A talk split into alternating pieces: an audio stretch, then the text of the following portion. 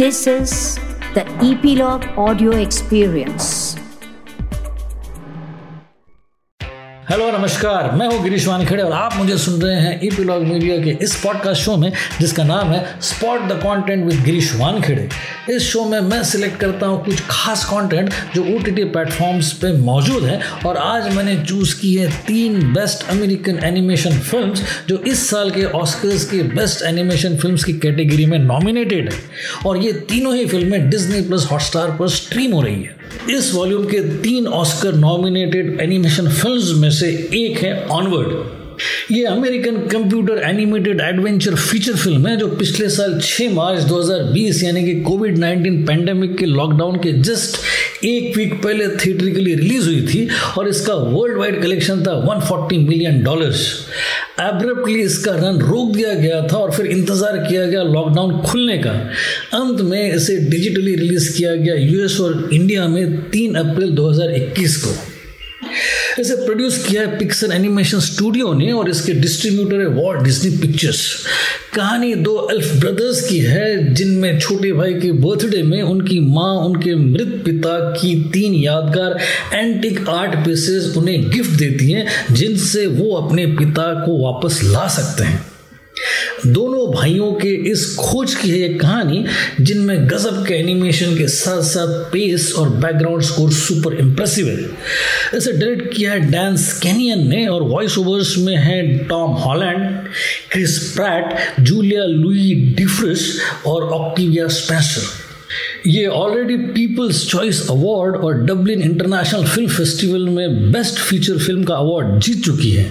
British academy film awards और Golden Globe awards में nominated थी और फिर है सबसे प्रेस्टिजियस ऑस्कर्स या एकेडमी अवार्ड्स 2021 में बेस्ट एनिमेटेड फीचर की कैटेगरी में नॉमिनेशन फैमिली के साथ ये बेस्ट मूवी वॉचिंग एक्सपीरियंस है। दूसरी फ़िल्म है सोल जो American computer animated fantasy comedy drama feature film है। जिसे डायरेक्ट किया है पीट डॉक्टर ने, और इसमें जिन स्टार्स के वॉइस ओवर्स हैं, वो है Jamie Foxx Tina Fey Graham Norton Rachel House Alice Braga और एंजिला बेसेट इसमें कहानी एक अफ्रीकन अमेरिकन म्यूज़िक टीचर की है, जिसे एज अ जैज म्यूजिशियन बड़ा ब्रेक मिलने ही वाला था कि एक्सीडेंटली उसका शरीर और आत्मा अलग हो जाते हैं। अब वो कैसे इन्हें जोड़ता है, उसकी है ये 101 मिनट की फ़िल्म जिसमें जैज म्यूज़िक का बड़ा ही इंप्रेसिव तरीके से यूज़ किया गया है, जिसमें म्यूज़िक मानो एक कैरेक्टर हो, इतना प्रभावशाली है। इस फ़िल्म में बैकग्राउंड और musicians Trent Reznor Atticus Ross और जॉन बैटिस्ट का कंट्रीब्यूशन कमाल का है। इस फ़िल्म का प्रीमियर किया गया था पिछले साल अक्टूबर 11 को लंदन फ़िल्म फेस्टिवल में और थिएटर के लिए शेड्यूल्ड थी ये रिलीज़ के लिए नवंबर में, लेकिन फिर पैंडमिक के कारण थिएटरिकल रिलीज़ कैंसिल करके इसे डायरेक्ट डिजिटली रिलीज़ किया गया था क्रिसमस में 25 दिसंबर 2020 को।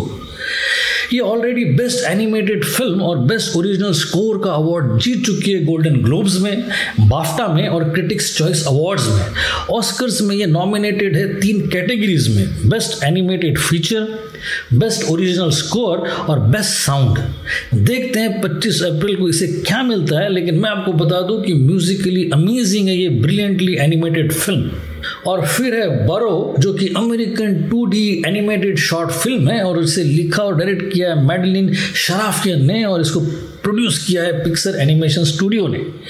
ये छः मिनट की फ़िल्म स्ट्रीम हो रही है 25 दिसंबर 2020 से, और इसकी कहानी एक ब्राउन रैबिट की है, जिसने अपना ड्रीम होम एक पेपर पर स्केच किया, और वो अभी ज़मीन खोद कर उसे बना ही रहा था कि उसके नेबर्स हैं मोर और माउस जो उसे अपने घरों के बारे में आकर बताते हैं, जो ज़्यादा स्पेशियस और मॉडर्न है। इस कॉम्प्लेक्स से कैसे ये रैबिट उबरता है, उसकी है ये कहानी, जिसमें सिनेमाटोग्राफी की है एंड्रयू जे मेनेज ने, और एडिटिंग है एना वॉलिस्की की। ये ऑलरेडी नॉमिनेटेड है best dramatic short work category में उर्सा मेजर अवार्ड्स के लिए और फिर इस साल के ऑस्कर्स में ये नॉमिनेटेड है बेस्ट एनिमेटेड शॉर्ट के लिए। क्यूट है और इंस्पायरिंग भी। तो ये थी वो तीन एनिमेशन फ़िल्में जो डिज्नी प्लस हॉटस्टार पर मौजूद है और एकेडमी अवार्ड्स 2021 में नॉमिनेटेड भी। तो आज के लिए बस इतना ही। अगले शो में मिलने से पहले आपको याद दिला दूँ कि सब्सक्राइब करना ना भूले इस शो को, जो कि ईपीलॉग मीडिया की प्रॉपर्टी है और सुनते रहिए इसे आपके फेवरेट पॉडकास्ट एप्स पर, जैसे कि गूगल पॉडकास्ट एप्पल पॉडकास्ट और गाना डॉट कॉम पर। अगले शो में फिर मुलाकात होगी। तब तक के लिए एंजॉय पॉडकास्टिंग